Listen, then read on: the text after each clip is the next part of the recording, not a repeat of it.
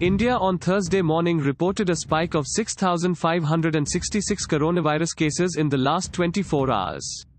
According to the Ministry of Health and Family Welfare, the number of coronavirus cases in the country rose to 158,333.